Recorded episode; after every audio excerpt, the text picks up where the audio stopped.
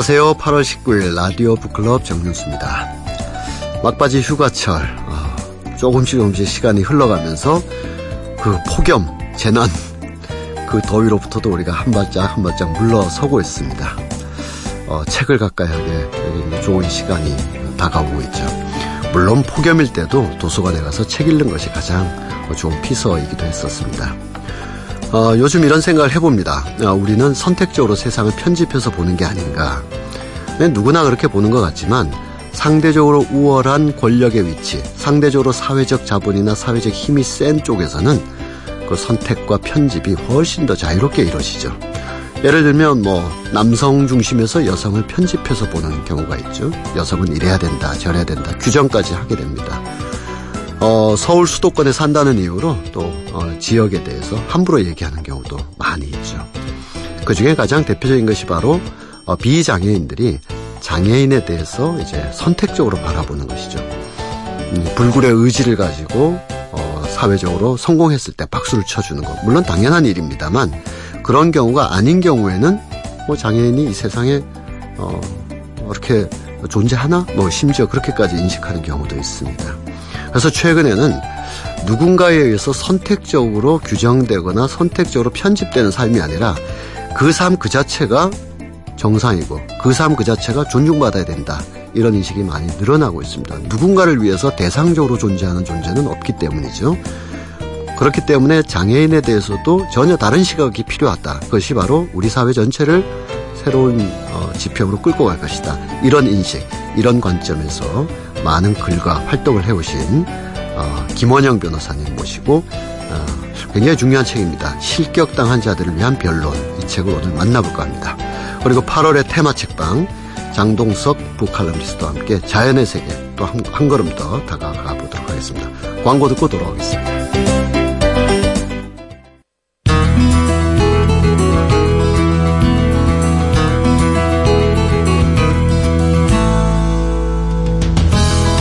라디오 북클럽 정윤수입니다. 매주 일요일 오전 8시 5분부터 9시까지 함께하고 있습니다.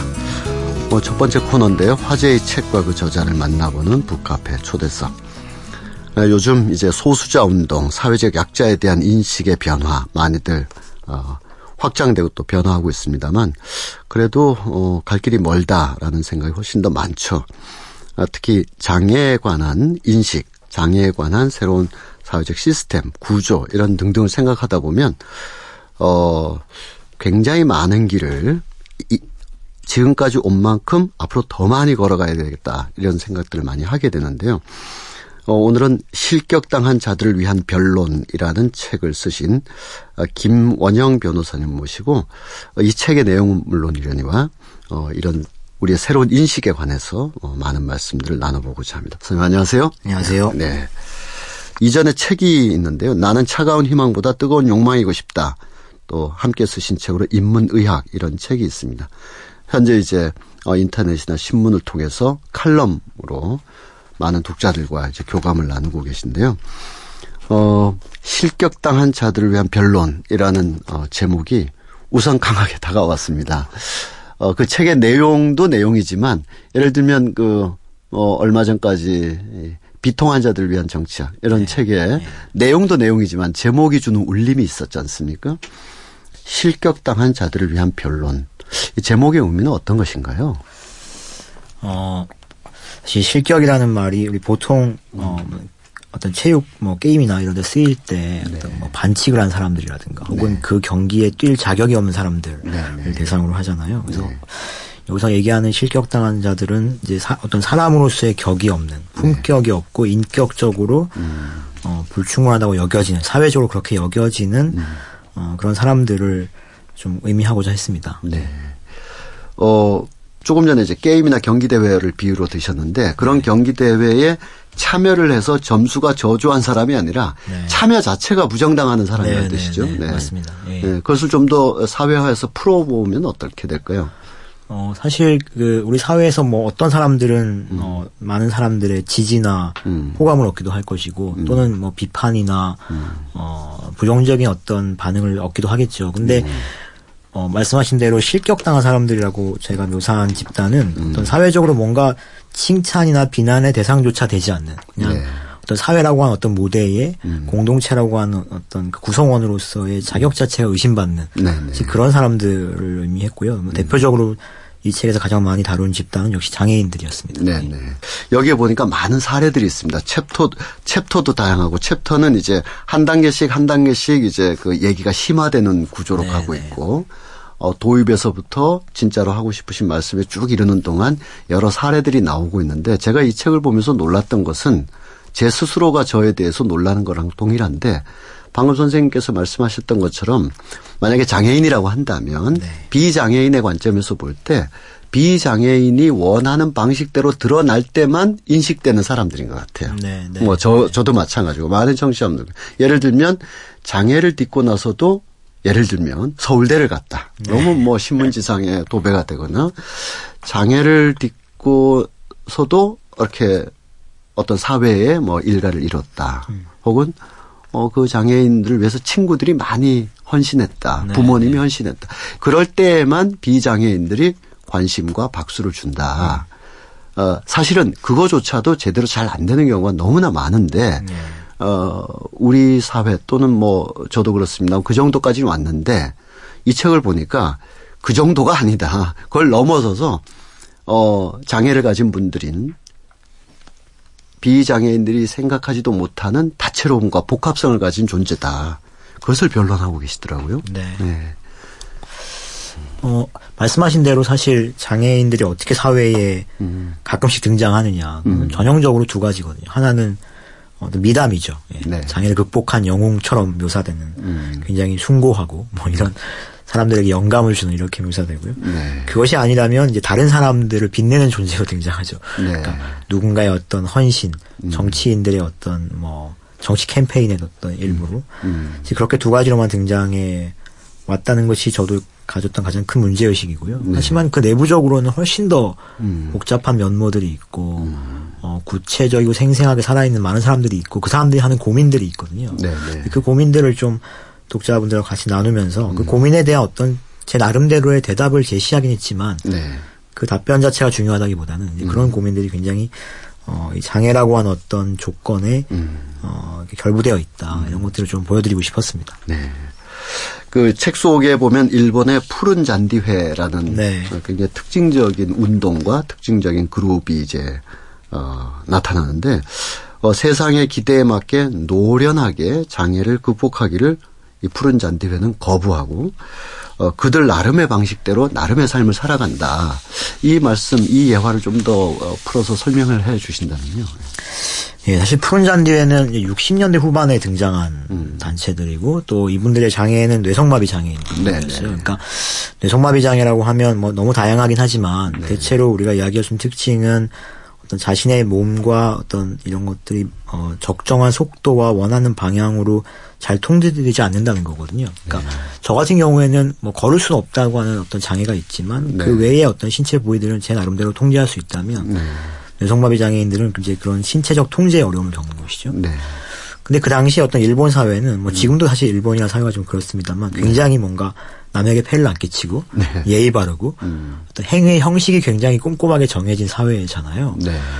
그런 사회 속에서 이 분들이 살아갈 때 얼마나 그 답답함을 느꼈을까. 네, 네. 실제로 어, 어떤 장애인 거주 시설에서만 살았고요.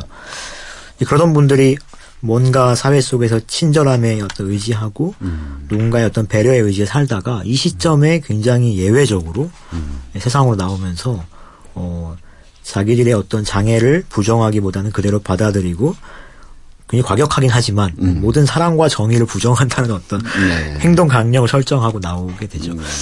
어, 저는 사실 저 스스로도 뭔가 제 장애를 사람들에게 폐를 안 끼치고 뭔가 잘 드러나지 않게 하고 음. 자연스러워 보이게 많이 노력하던 시절이 있었는데 네. 그런 어떤 20대 저의 한 중반쯤에 이 푸른 잔디의 강령을 봤을 때 그게 네. 주는 충격은 사실 굉장한 거였어요. 네. 그래서 물론 뭐 우리가 남에게 폐를 안 끼치고 서로 돕고 살아가는 건 중요한 가치이지만 음. 그것이 뭔가 나의 삶을 지배하고 있다는 생각을 할 때쯤에 음. 예, 이 푸른 잔디가 저보다 훨씬 더 중증의 장애를 가졌던 그것도 예전 분들이 네. 수십 년 전 분들이 음. 어, 이런 정말 터프한 강령을 갖고 나왔을 때 네. 저한테 너무나 매력적이었습니다 사실. 예, 예. 그러면 그런 푸른 잔디 회의 그런 어 선구적인 운동이나 태제가 있었다고 한다면 네. 지금 어 우리 사회 일반적인 인식은 물론이니와 장애인 운동을 하시는 분들의 인식에서는 어 이런 정도의 그어 선언이랄까 움직임들이 좀 어떤가 이제 어좀 많이 일반화되는 과정에 있는 건가요? 어 사실 푸른 잔디에가 뿌려놓은 씨앗이 있는 것 같아요. 네. 60년대 일본이지만 그게 이제 이후에 음. 80년대 일본의 장애인 인권 운동에 또 되살아나고 음. 그 운동의 흐름들이 한국에 이제 90년대 말부터 이렇게 들어오거든요. 음. 그래서 한국의 장애인들도 이제 한 10여 년 전에 특히 뭐 책에서도 소개했습니다만 장애인 이동권 네네. 운동을 할때 어, 실제로 이제 이런 어떤 면모를 보여줬던 것 같아요. 그래서 우리가 어, 물론 이제 지나가는 시민들에게 불편을 끼치는 것을 미안하게 생각하지만, 음. 그러나 일단 우리가 우리 몸 이 자체로 음. 지하철을 타겠다, 음. 버스를 타겠다, 음. 항상 뭐 장애인들 위한 특수한 버스에 의존하는 것이 아니고, 네. 이 자체로 대중으로서 인정받겠다고 하는 음. 어떤 그런 강한 어떤 신념을 가지고 음. 거리로 나왔고, 실제 그게, 물론 그 방법에 대해서 여러 가지 논쟁이 가능하겠습니다만, 네. 결과적으로는 엄청나게 많은 한국 사회 변화를 가져왔거든요. 그랬었죠. 네. 네. 저도 사실 그 변화의 수혜자고요. 네. 제가 대학에 들어갔을 때 그 장애인 이동권 운동이 일어났고 음. 그 운동의 역사와 시간들과 함께 제가 이동할 수 있는 범위도 그대로 같이 늘어났던 네. 점에서 어 그 그런 식의 어떤 어, 흔적들 그런 어떤 태도와 실천의 음. 방식들이 어 현재 생생하게 남아 있는 것 같습니다. 제가 볼 때는. 예. 네. 흔히 사회가 변하거나 특수한 분야가 어떤 변하게 될 때는 정서상의 변화도 있지만 정서상의 변화를 다들 도모하거나 기대하기 어려울 때는 네. 법적인 변화가 그것을 네, 또 네. 추동하게 되지 않습니까? 네. 그럼 이 그 두 가지를 나누어서 그 정서상의 변화에서 제가 꼭 여쭤보고 싶었던 것이 이 책을 66쪽에 보면은 어, 상호작용의 퍼포먼스에 대해서 음, 어, 네, 말씀 주시고 있습니다. 음, 상호작용 뭐 빅터 터너 같은 학자들의 네, 네, 그 네. 우리 사회가 다 서로 연결되어 있는데 이 연결되어 있는 이 사회 속에서 일종의 제의적인 퍼포먼스를 통해서 인간관계가 유지되고 네. 형성된다. 네, 네. 근데 장애인과 관련했을 때는 두 개의 퍼포먼스로 분류를 하셨더라고요. 하나는 존엄을 구성하는 퍼포먼스. 어, 또 이에 비하여 또 다른 네. 퍼포먼스는 좀 그렇지 않은 퍼포먼스가 될 텐데. 품격을 구성하는 퍼포먼스라고 네. 제가. 그러면 존엄을 구성하는 퍼포먼스와 품격을 구성하는 퍼포먼스.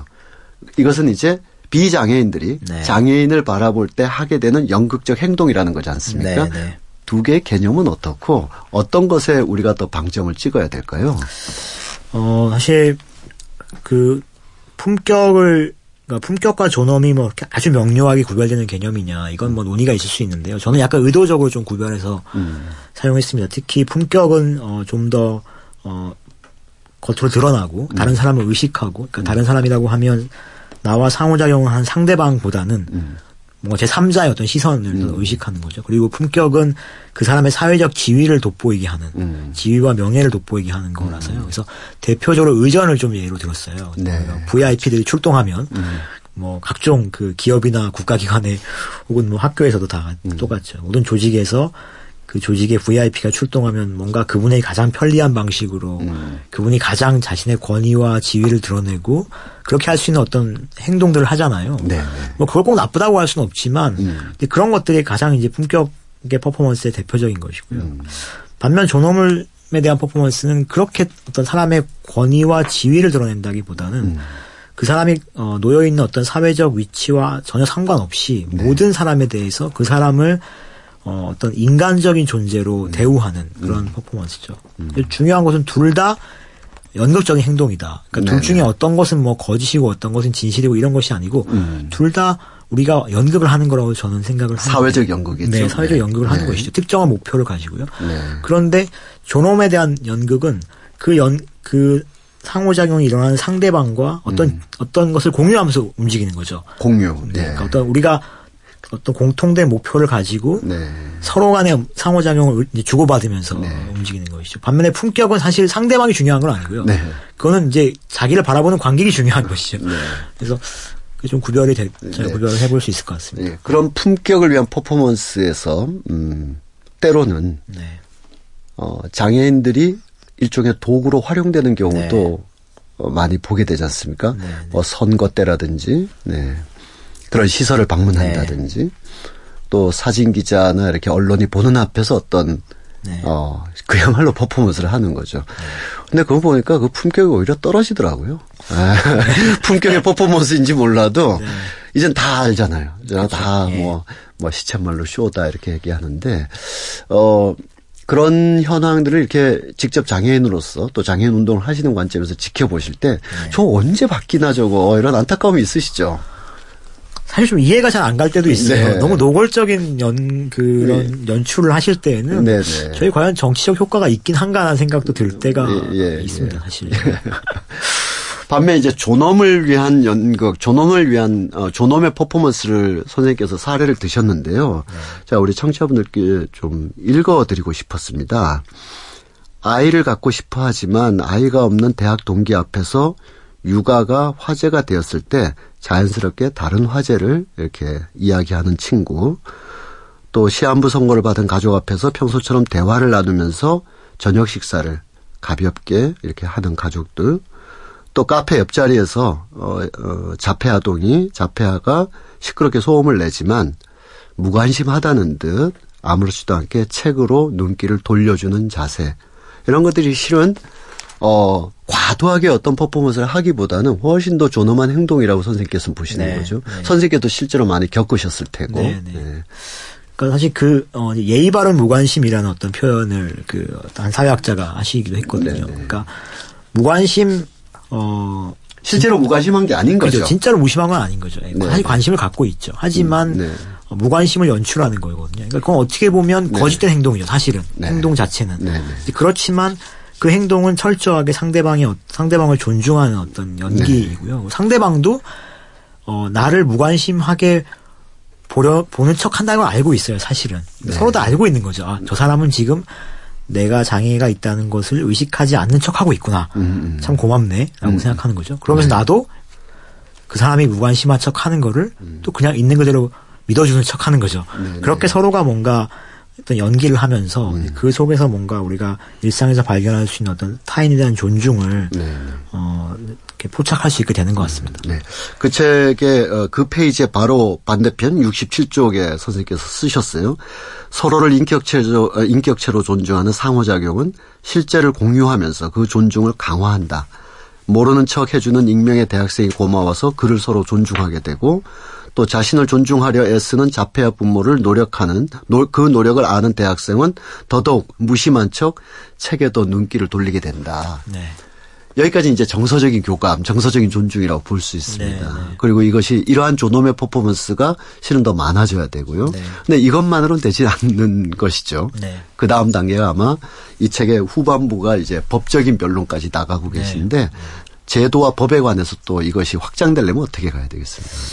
어, 사실은 그 법도 사실 사람을 충분히 존중할 수 있죠. 근데 음. 물론 이제 우리 뭐 그 헌법의 조문이라든가 이런 것들은 인간의 존엄성을 강조하고 있지만 음. 네. 사실 실제로 보면 법이 집행되는 과정에서 보면 네. 사실 어떤 그 사람들을 사람들의 개별성을 존중하기보다는 음. 그냥 어떤 법이 정해놓은 특정한 어떤 질서와 음. 제도 속으로 사람들을 그냥 끌어들이는 역할을 하고 있고 실- 네. 그 각자의 사람들이 그 법의 보호를 받기 위해서는 자신이 그 법의 보호를 받을 자격이 있다는 거를 자기가 구구절절 입증해야 되는 그런 경우가 많이 있잖아요. 네. 예컨 뭐 가장 대표적으로 어, 활동 지원 서비스라고 하는 것이 있는데 장애인들을 위한 네. 그 서비스를 받으러 가면 그걸 받으러 간 장애인들은 자기가 얼마나 못 움직이는지를 정말 구구절절 묘사해야 되거든요. 네. 내가 화장실도 갈 수 없고 밥도 먹을 수 없고 네. 그래서 그렇게 해야 되는 뭐 음. 그런 현실이 있죠. 근데 뭔가 그 국민 개개인 혹은 뭐 사람들 개개인을 존중하는 사실 법이라 그러면 오히려 음. 그러, 그런 방식이라기보다는 어, 법이 사람들에게 사실 논증을 해야 되거든요. 내- 당신을 내가 어, 음, 음. 어, 보호해주지 못하는 이유는 이것 때문이다라고 성실하게 법이 사실 입증을 해야 되는데 네. 그 입증의 책임이 사실 지금은 반대로 가 있는 거예요. 그러니까 갑자기 생각나는 영화가 그, 네. 어, 나 다니엘 블레이크 네, 갑자기 네. 생각나네요. 네, 그. 영화에서 보면 물론 경우는 다르지만 네. 소수자 이거 차별받는다는 점에서 동일한데 거기서 다니엘 블레이크가 끊임없이 자기를 설명해도 네, 제도의 한 칸도 진행이 안 되더라고요. 그렇죠. 그런 경우를 직접 어, 겪으신 적도 많으실 텐데요. 어, 네, 저는 사실 그 양쪽에 다 있었어요. 그러니까 네. 사회 뭐 사회복지 서비스를 받는 사람의 입장에서 그 이런 일을 해본 적이 있고요. 구구절절 저의 상황을 네.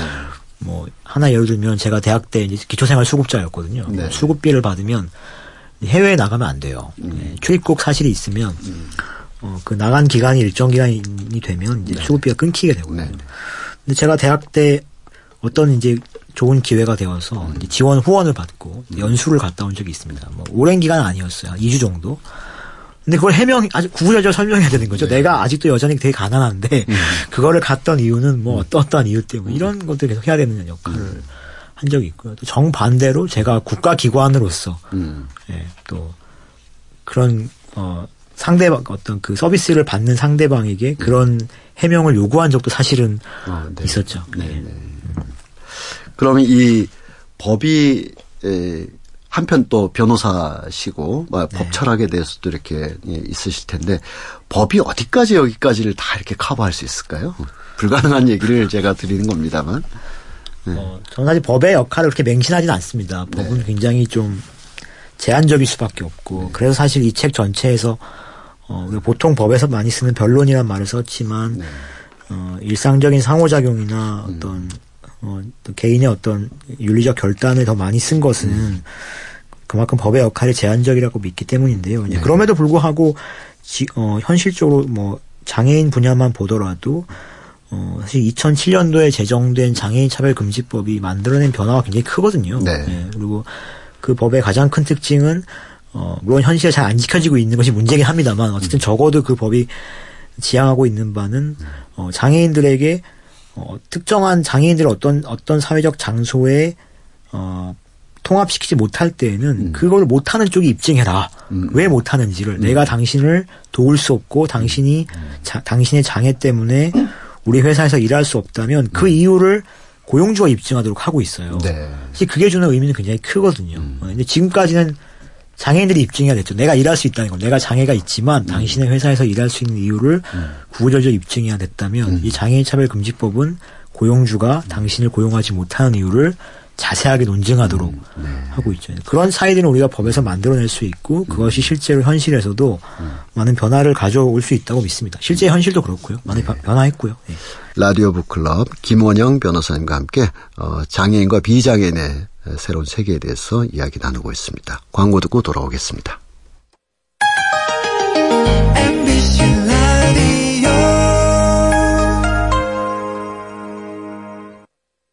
네, 방금 변호사님께서 말씀하신 그런 내용은 이 책의 234쪽에 기록이 되어 있습니다. 어, 5, 6년 사이에 세상이 많이 변했고 이동권이란 말이 법률에 명시되기도 하고 물론 이 책에서 이동권은 논쟁적인 부분이 네. 에, 여지가 있다라고 언급하셨습니다만 어, 이러한 변화 과정은 선생님의 글을 그대로 인용하자면 이러한 변화 과정은 드라마틱하게 폭풍처럼 이루어졌다. 글쎄요. 비장애인의 관점에서 또 이런 일들을 어, 무관심했고 잘 몰랐던 관점에서 보면 정말 폭풍처럼 이루어졌는지 아니면 어, 법률 하나가 생겼네? 뭐 그런가 보다. 그 장애인분들에게 이게 도움이 되겠네? 뭐 그런 정도로밖에 제가 못 본 것 같아요. 네. 어, 그야말로 폭풍처럼 어, 굉장히 이게 폭풍이라는 것이 비유가 시간적으로 빨리 정광석화처럼 됐다라는 의미보다는 정말 획기적이다. 이런 의미가 더 큰 것 같은데요. 네, 네. 어, 사실 둘 다, 둘 다 그렇습니다. 어, 실제로, 뭐, 특히 제가 그걸 정말, 어, 생생하게 실감하는 이유는 제, 저의 생애 주기와 굉장히 맞닿아 있어요. 제가 예. 사회로 나, 나오는 그 시기에, 어, 그런 법률들이 생기고 또 꼭 법률뿐만이 아니라 그 법이 제정되는 과정에서의 어떤 장애인 집단의 어떤 사회적인 인정이 높아지고 음. 그런 과정이 사실 있었고 어 그래서 사실 지난 한 10여 년 정도 뭐, 뭐 단적인 예로 제가 2004년도에 도쿄에 갔을 때 너무 부러웠어요. 그 도쿄라는 사회가 가지고 있는 어떤 인프라가 너무 편리해서 사실 그 나라에 가서 살고 싶다는 생각을 할 정도로 너무나 좋았거든요. 그래서 다- 그러다가 서울에 오니까 다시 옴짝달싹 못하는 상황이 네, 되는 네, 거죠. 네. 근데 그러던 것이 지금 한 10여 년이 지났는데 지금은 제가 도쿄에 가도 사실 서울보다 음. 물론 아직은 좀 더 편리하지만 뭐 그렇게 압도적으로 편리하냐고 하면 그렇지 않습니다. 네. 그리고 오히려 한국이 더 어, 어떤 어떤 측면에서는 더 진일보한 부분도 있고요. 그래서 그런 변화들을 보면 네, 뭐 시간적으로도 그렇고 변화의 범위로도 그렇고 굉장히 놀라운 것이죠. 네. 선생님께서도 좀 전에도 말씀하셨지만 바로 그런 법률의 변화의 핵심적인 내용이 이거 같습니다. 선생님 글로 보면 어 우리가 존엄한 존재로 인정받기 위해 각자의 고유성, 그 고유성에 기반한 자기만의 인생 이야기를 그대로 보존한 채 법 속으로 진입해 들어갔다. 그것이 어떻게 가능해졌을까요? 네. 일반 그, 어, 장애인 운동이 아닌 영역에서 아직도 안 되고 있는 부분도 있습니다. 예를 들면 뭐 동성애 운동이라든지 네, 네. 뭐 요즘 크게 1, 2년 사이에 이제 중요한 이슈가 되고 있는 페미니즘. 네. 이건 법률과는 아직 좀 거리가 좀 있는 어, 사회 운동 차원에 있습니다만 그 존재의 고유성 그대를 가지고 사회제도 안으로 못 들어오는 경우가 네, 많거든요. 네, 맞습니다. 네.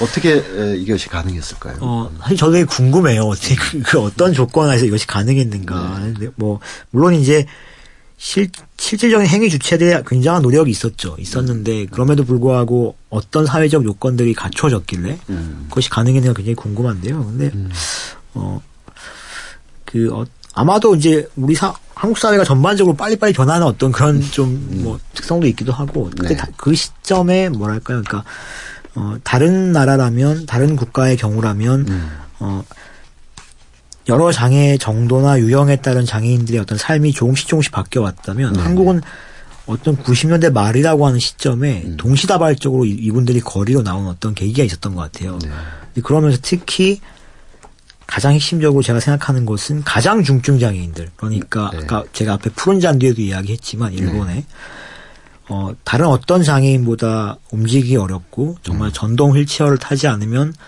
어, 집 앞도 나갈 수 없는 그런 중증 장애인들이 운동 어, 장애인 인권 운동의 일선에 섰다는 겁니다. 맞아요. 예, 예. 이분들이 일선에 섰기 때문에 이분들을 수용할 수 있는 사회를 만들려면 네. 급진적인 변화가 있지 않으면 안 되거든요. 네. 어, 그럼 이제 그 다음 얘기가 좀, 어, 또 필요해지는데, 여성이 남성을 위해서 존재하는 게 아니고, 네. 비서구인들이 서구인들에게 식민화 되려고 뭐 수천 년 살아온 게 아니듯이, 네. 장애인이 비장애인의 선의나 뭐 품격의 퍼포먼스를 위해서 존재하는 게 아닌 것처럼요. 그러, 그렇게 됐을 경우에 그 얇은 장막을 꿰뚫고 넘어가면 장애인분들의 독자적인 생활 세계가 존재하지 않습니까? 네, 이 독자적인 생활 세계의 매력, 독자적인 생활 세계의 우아함, 독자적인 생활 세계의 품격에 선생님께서는 더 많은 방점을 찍으셨더라고요. 네. 그러니까 저는 그런 질문을 하고 싶었어요. 그러니까 우리가 당연히 앞으로도 더 많은 권리를 보장하는 제도를 만들고 사회적인 노력이 필요한 것은 마- 여전하죠, 당연히. 그리고 상호작용에서의 어떤 존엄이라든가 이런 것들을 어, 구축하기 위한 노력 이런 것들이 필요한데 제가 궁극적으로 던지고 싶은 질문 하나는 그 모든 어떤 어, 윤리적, 정치적, 법적 의무가 없는 상황에서도 음. 과연 장애를 가진 사람들의 삶이 고유하고 존엄하고 아름답게 대우받을 수 있는가. 그러니까 하나의 예로 만약 우리가 지금 장애인 차별 금지법의 효과를 제가 말씀드렸습니다만 그 법이 어느 날 다 사라지고 어떤 법규범도 없는 사회가 되었을 때 그때에도 사람들이 비장애인들이 장애가 있는 사람들을 어, 정말 자기 마음에서 우러나오는 감정에서 환대하고 사회 구성원으로서 수용하고 또는 사랑의 대상으로 우정의 대상으로 그렇게 받아들이는 것이 가능하냐 음. 이런 걸 사실 묻고 싶었어요. 근데 어, 어, 어찌 보면 가장 어려운 질문이고 제가 이 책에서 명료하게 대- 답변했다고 생각하지는 않습니다. 그러나 어, 제가 보기에는 적어도 우리가 장애가 있는 사람들도 여러 가지 여- 조건들을 통해서 그 삶의 어떤 면모들이 자세하고 오랜 시간 동안 우리 사회에 노출될 기회가 생긴다면 네네. 이 사람들이 가지고 있는 어떤 그만의 어떤 아름다움, 그만의 움직임, 그만의 문화 이런 것들이 음. 저는 어 꼭 누가 하라고 해서 법이 하라고 해서 존중받는 게 아니라 네네. 그냥 그 자체로 받아들여질 가능성도 있지 않을까 네. 네, 그런 생각을 해봤습니다. 바로 그 대목이 이 책의 핵심이고 제가 이 책을 읽으면서 후반부로 가면서 마치 영화가 반전의 반전을 거듭해서 결국 그 얘기까지 이렇게 가시더라고요. 어, 최근에 제가 그 혐오와 수치심이라는 책을 읽다 보니까 네. 거기에 그런 그 저자도 어, 우리가 어떤 완전한 사회, 이상 사회를 이렇게 설정해 놓고 거기로 가기 위해서 모두가 완전한 인간, 완전한 제도를 구축하려는 노력 자체를 폐기해야 된다. 저마다 가지고 있는 결핍과 불안정성과 모자람과 약간의 어떤 부족함들을 그대로 존중하고 인정하면서 서로 이렇게 마치 큐브 맞추듯이 네. 맞춰가면서 사는 것이 우리가 지향하는 사회인 것이지 완전성 딱 해놓으면 어, 거기에 그 누구라도 뭐 누구라도 사실은 신체적인 장애뿐만 아니라 누구라도 결핍이 있고 누구라도 인생에 흠집이 있지 않습니까? 네, 네. 그럼 그 완전한 사회의 구성원이 못 되는 거 아니에요. 그러니까 그, 어, 책의 저자는 완전성을 구축하고 거기로 막 몰고 가는 것은 아니다. 네. 서로의 불완전성과 결핍을 그대로 존중해서 그것이 모자이크처럼 큐브처럼 이렇게 에, 어울려져야 된다. 저는 그, 그 책의 결론을 이 책의 결론에서 다시 읽게 됐습니다. 그래서 이 책의 의미가 굉장히 있다 이렇게 보고 있거든요. 네. 선생님께서 이 책의 저자로서 또 마지막 말씀 한번 주신다면요. 어, 사실 저도 이제 그 혐오와 수치심이라는 책을 어, 받고 그 뉴스바움의 결론에 동의를 하고요. 음, 근데 제 저는 이제 그걸 답하고 싶은 것이죠. 그러니까 우리가 불완전하고 결핍을 그대로 존중하고 받아들여야 한다. 어, 그런데 이건 이건 당위적인 명제잖아요. 네, 받아들여야 네. 한다. 예, 예. 저는 받아들이고 싶다라는 것이 가능하냐라는 걸 한 번 더 묻고 싶었던 거예요. 예, 예. 그래서 우리가 어떤 뭐 내가 정말 지- 뭐 소위 말하는 정치적으로 진보인 사람이라서 혹은 뭐 인권을 존중하는 사람이라서 음, 음. 또는 뭐 법이 그렇게 시키니까 음. 그렇게 하는 것이 아니고 음. 정말 어떤 사람의 결핍이 우리가 결핍이라고 생각해 왔던 것도 음. 오랜 시간 교류하고 들여다보고 그 사람의 다른 역 다른 조건들을 이해하려고 노력한다면 그 안에 있는 어떤 고유한 음. 그 사람의 어떤 개성, 아름다움, 그 사람만의 속도와 우아함 이런 것들을 우리가 느낄 수 있지 않을까. 네. 물론 제가 나- 막 낭만하고 싶지 않습니다. 모든 경 모든 경우에 모든 사람들 모든 장애와 유형과 정도가 다 자세히 보면 너무 아름답고 매력적이다 이렇게 얘기할 수는 없어요. 네. 얘기할 자신은 없습니다만 네, 네.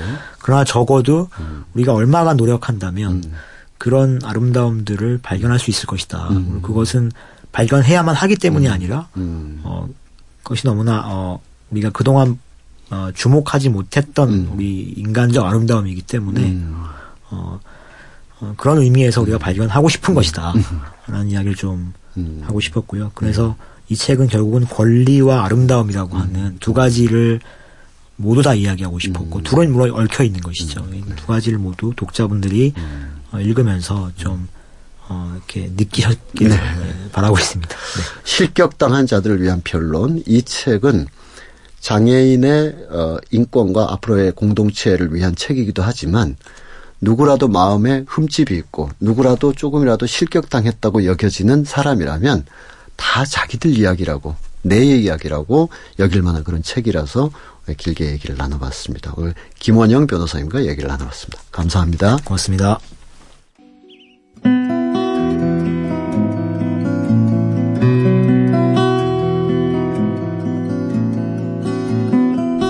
매달 테마가 있는 책방으로 여러분 만나고 있습니다. 7월엔 여행을 떠났고 8월에는 거대한 지구, 거대한 우주, 대자연 이야기를 하고 있습니다. 북칼럼니스트이시고 생활철학 잡지 New Philosopher의 편집장으로 계시는 장동석 씨 모셨습니다. 안녕하세요. 안녕하세요. 우리가 첫 시간에 우주 얘기를 했습니다. 네. 두 번째 시간에 지구 얘기를 했어요. 음. 점점 카메라 워킹으로 본다면 이렇게 뭔가 하나의 초점을 향해서 계속 zoom in을 하고 있는 느낌이 드는데 음. 오늘은 어떤 이야기입니까? 오늘은 조금 더 좁혀봤습니다. 확실하게. 네. 예.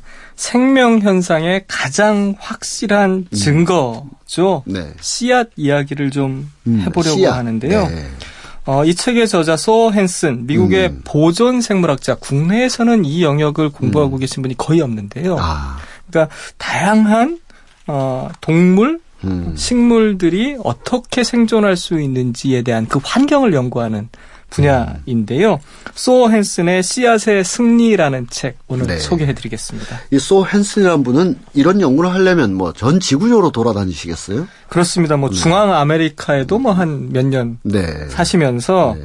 어, 나무 연구 음. 그러다가 갑자기 탄자니아로 가서 음. 동물들의 그 새의 둥지 연구를 또 그몇 년. 새들끼리 막 싸우지 않습니까? 그렇습니다. 또, 예. 남의 집에 가서 자기 새끼 이렇게 대신 길러주게 하기도 하고. 네. 그리고 뭐 모른 척 이렇게 자기는 잘 먹고 잘 살고 뭐 그런 새들도 있고 네. 아프리카 대머리 수리의 먹이 섭취 습성 등을 연구하는 네. 아주 음 다재다능한 음. 그런 분이신데 어, 한 번 연구에 들어가면 거의 몇 개월씩 밀림 속에서 생활하는 음. 네. 그 악조건 속에서도 네. 어, 이 보존 생물학이라는 가치를 어, 어, 상당히 근데 어떻게 보면 또 이분한테는 제가 어, 이분의 실제 연구 배경이나 이렇게 움직임을 잘 몰라서 음. 짐작으로만 말씀드립니다만 어, 와일드하고 드라마틱 하시겠어요. 이게 막 탄자니아에서 아프리카에서 했는데 제가 어느 강의를 보니까 그 최재천 선생님 네. 개미 연구를 하지 않습니까? 음. 하루 종일 개미를 계속 그렇죠. 들여다봤다고. 그러니까 이분도 네, 예. 하시는 일은 네, 계속 들여다보는 거겠죠. 대머리 수리가 네. 어, 오늘 날라갔네 네. 한 시간쯤 뒤에 왔네 이렇게 계속 둥지를 바라보고 있는 네. 일이 또 예. 개, 개체 수의 증가 같은 걸 계속 봐야 될 테고. 그렇습니다. 새들은 특히 음. 그 아주 민감한 음, 음. 동물이기 때문에 네. 근접 해서 관찰할 수가 없다고 해요. 아니 그 자세가 장- 말씀 너무 잘 주셨는데 제가 얼마 전에 보니까 어 이 남극인가 어딘가의 그 다큐멘터리인데요. 그쪽에 있는 새들이나 이런 어, 동물들이 막 피해서 바다로 막 뛰어드는 거예요. 그렇습니다. 왜 그런가 봤더니 관광객이 거기 가 가지고 가가지고 사진 찍고 이리 와 그러고 자기 임의대로 이름을 붙여가지고 뭐 누구야 이리 와 누구야 저리 와 하니까 이 처음 보는 인간들을 보고 이 사람 이, 이 동물들이 바다로 막 뛰어드는 거예요. 네. 실제로 조류들 중에 일부는 네. 사람의 손을 타면 네, 네. 알들을 자기 스스로 깨버리고 아, 타지로 떠나버리는 네. 그런 조류들도 있다고 해요. 그만큼 우리가 좀 조심스럽게 네. 어 연구하고 음, 사실은 우리가 이렇게 밑으로 보고 있기 때문에 동식물을 정말 음. 아무렇지도 않게 연구하고 있지만 네. 실제로는 굉장히 조심스럽게 지난 시간에 우리가 함께 이야기 나눈 것처럼 공생하기 위한 방법이 음. 무언가 연구에서도 이런 방법들이 좀 나와야 될 텐데 음. 이 소어 헨슨 이 보전 생물학자 이분은 그런 방식으로 연구를 계속 진행하고 있는 것으로 유명합니다. 음. 네. 그러면 이분이 이제 탄자니아의 새 둥지 약탈 과정이라든지 어, 여러 가지 그 동물들의 어떤 와일드한 야생적 세, 세계를 보셨는데 이 지난해 출간되었다고 하는 이 책에서는 씨앗을 보고 이제 씨앗은 움직이지도 않고 가만히 있는 녀석들인데 그렇죠. 어떤 연구이고 어떤 책의 에, 이제 개요를 좀 말씀 주시면요. 실제로 어 우리가 여름이니까 과일을 많이 먹게 되지 않습니까? 네. 어, 요즘은 그런 일이, 도시에서는 그런 일들이 없는데, 시골에서 이렇게 수박 나눠 먹다가 씨 흘리면 마당에서 이렇게 수박 이렇게 네, 네. 살짝 흘리는 이런 일들을 종종 보곤 했는데요. 네. 실제로 그 씨앗의 결과물로서 오늘 우리가 살고 있는 지구가 음. 태어났다고 저자는 이야기하고 있어요. 그래서 제목이 씨앗의 승리군요. 네. 그렇습니다. 실제로 여러 측면에서 그 이제 씨앗이 어떻게 지구 환경을 조성하고 있는가를 이야기하고 있는데요. 이를테면 아프리카 대초원의 이름을 우리가 동물 이름을 따서 짓지 않고 음. 식물 이름을 아 그래요? 따서 짓지 않습니까? 네. 어, 원숭이가 노는 곳 이렇게 짓지 않고 음. 세렝게티 이게 풀밭이라는 뜻이잖아요. 아 그래요. 예. 예. 어, 어느 누구도 풀이 자라는 그, 뭐, 기린의 농장, 음, 음. 뭐 이렇게 부르지 않고, 음. 어, 세렝게티 풀밭이라고 부르는 이유는 음. 실제로 그 삶의 토대를 만들어주는 것이 음, 음. 무엇이냐에 따라서 음. 그 삶의 환경의 정체성이 정해진다라고 보고 있는 거죠. 네. 결국은 그 풀밭의 정체성이 어디서 태어났는가? 결국은 그 작은 씨앗 하나에서 음. 태어나고 지구 환경을 어, 음. 이뤘다라고 저자는 보고 있는 거죠. 그럼 씨- 그 작은 씨앗들 어, 얼마나 작길래 정말 그 큰 사업하는 사람들이 시드머니 시드머니 할 때 몇 푼만 좀 들어오면 내가 좀 큰 사업하겠다고 하는 그런 것이 바로 씨앗이지 않습니까? 그렇죠. 그 작은 씨앗 하나가 자연계의 중요한 역할, 자연계의 근원이다. 이, 이 그렇습니다. 저자는 그렇게 주장하는 것이죠. 어, 이 씨앗이 몇 가지 역할을 하는데요. 음. 첫 번째는 자신으로부터 발화한 생명체, 음. 그러니까 그것이 나무든 풀이든 꽃이든 영양분을 공급해주는 네. 아주 중요한 원천이죠.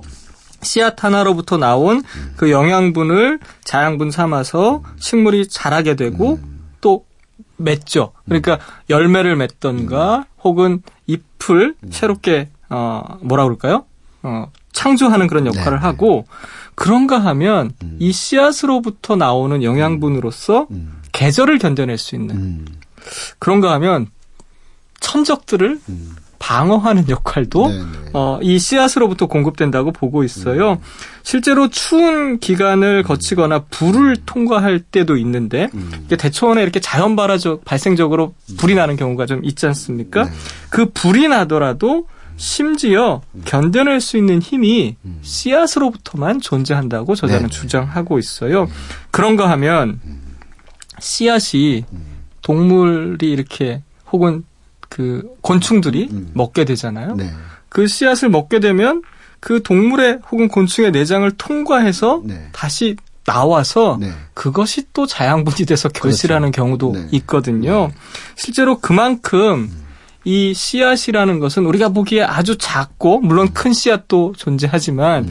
아주 작고 연약해 보이지만 그것이 가지고 있는 힘 음. 그것은 생명의 원천일 수밖에 없다라고 저자는 주장하고 있는 거죠. 그러다 보니까 그 어, 씨앗 전쟁, 종자 전쟁 이런 것도 많이 벌어진 게 아닌가 싶어요. 실제로 음. 그 농업이 세계화되면서 가장 큰 음. 각축장이 된 것은 음. 결국은 종자를 누가 네. 그래서 뭐 토종 종자를 지키자 이런 운동도 벌어지고 있고. 그렇습니다. 네. 실제로 그래서 세계적인 그 종자를 판매하는 기업들에서 음. 이제 그 씨앗을 사와서 음. 밭에 뿌리고 결실하면 음. 거기서 나오는 씨앗으로는 다음에 농사를 지을 수 없어요. 없을 정도로. 네, 네. 예.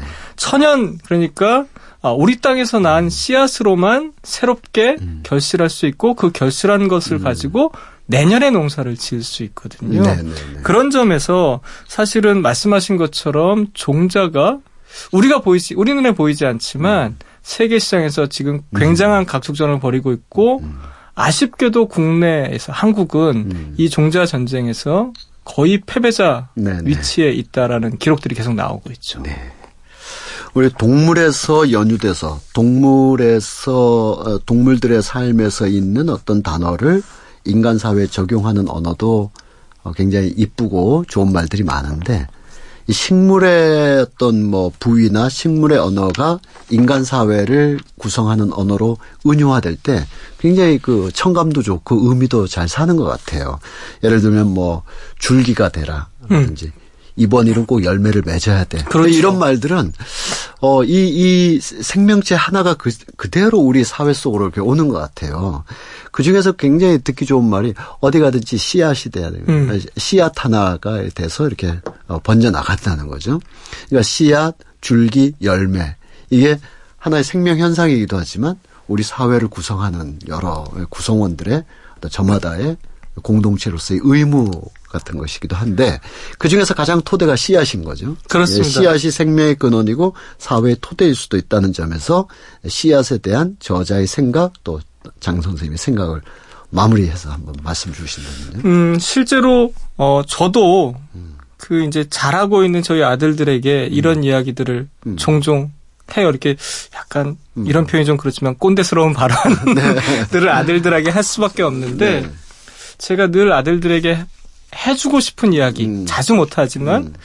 어 뿌리 역할 그것은 결국은 씨앗의 그렇죠. 네, 힘에서 네, 네. 발현되는 것이기 때문에 어 저도 이런 이야기를 지금 선생님께서 말씀하신 것처럼 음, 씨앗의 역할을 잘 하는 사람이 되었으면 좋겠다라고 늘 이야기해주고 있는데 음. 어 쉽지는 않은 것 같아요. 그러니까 우리 사회로 이것을 이제 가지고 왔을 때 결국은 씨앗의 역할을 하는 사람이 누군가는 있어야 하는데 음. 모든 사람이 다 결실만 네. 그 열매만 따먹기를 원한다는 네. 것. 그것이 좀 안타까운 일일 수 있겠다. 그래서 오늘 씨앗의 승리를 보면서도 선생님 또 말씀을 들으면서 그런 역할을 하는 사람이 누군가. 누군가가 아니라 내가 되어야 하지 않겠나. 뭐 네. 이런 생각을 또 좀 해보게 됩니다. 자, 8월의 테마 우주와 생명과 자연의 원리를 뜨거운 8월의 힘과 더불어 살펴보고 있는데요. 오늘은 그 순서로 소, 소 헨슨의 책 씨앗의 승리를 장동석 북한리스트와 이야기 나눠봤습니다. 고맙습니다. 고맙습니다. 음, 김원영 변호사님 모시고 많은 얘기를 들어봤습니다. 어, 비장애인이 보는 장애인에 대한 그동안에 낡았던 인식들, 이것을, 어, 저도 한번 어, 돌아보게 되고 조금 새로운 어떤 관점에서 보게 되기도 했습니다만 핵심은 어, 김원영 변호사님의 주장이나 그 책이 결코 장애인에만 국한된 것이 아니라 우리 모두의 삶의 존재 조건에 대한 새로운 인식이 필요하다라는 것까지 확장되는 것이었었습니다. 그렇게 된다면 또 그런 미래가 온다면 단지 한 달 넘게 여름 휴가를 보내는 것에서 즐거운 것이 아니라 이 사회 안에서 부대끼면서 살아가는 삶 자체가 좀 더 자연스럽고 또 좀 더 행복한 그런 때가 아닌가 싶습니다. 네, 그룹 Journey의 노래로 마무리하겠습니다. Open Arms. 다음 주에 다시 찾아뵙겠습니다.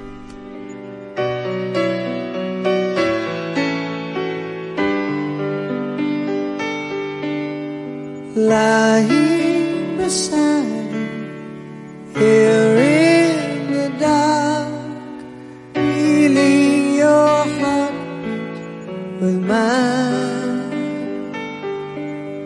Softly you whisper, you're so sincere. How could our love be so We sailed on.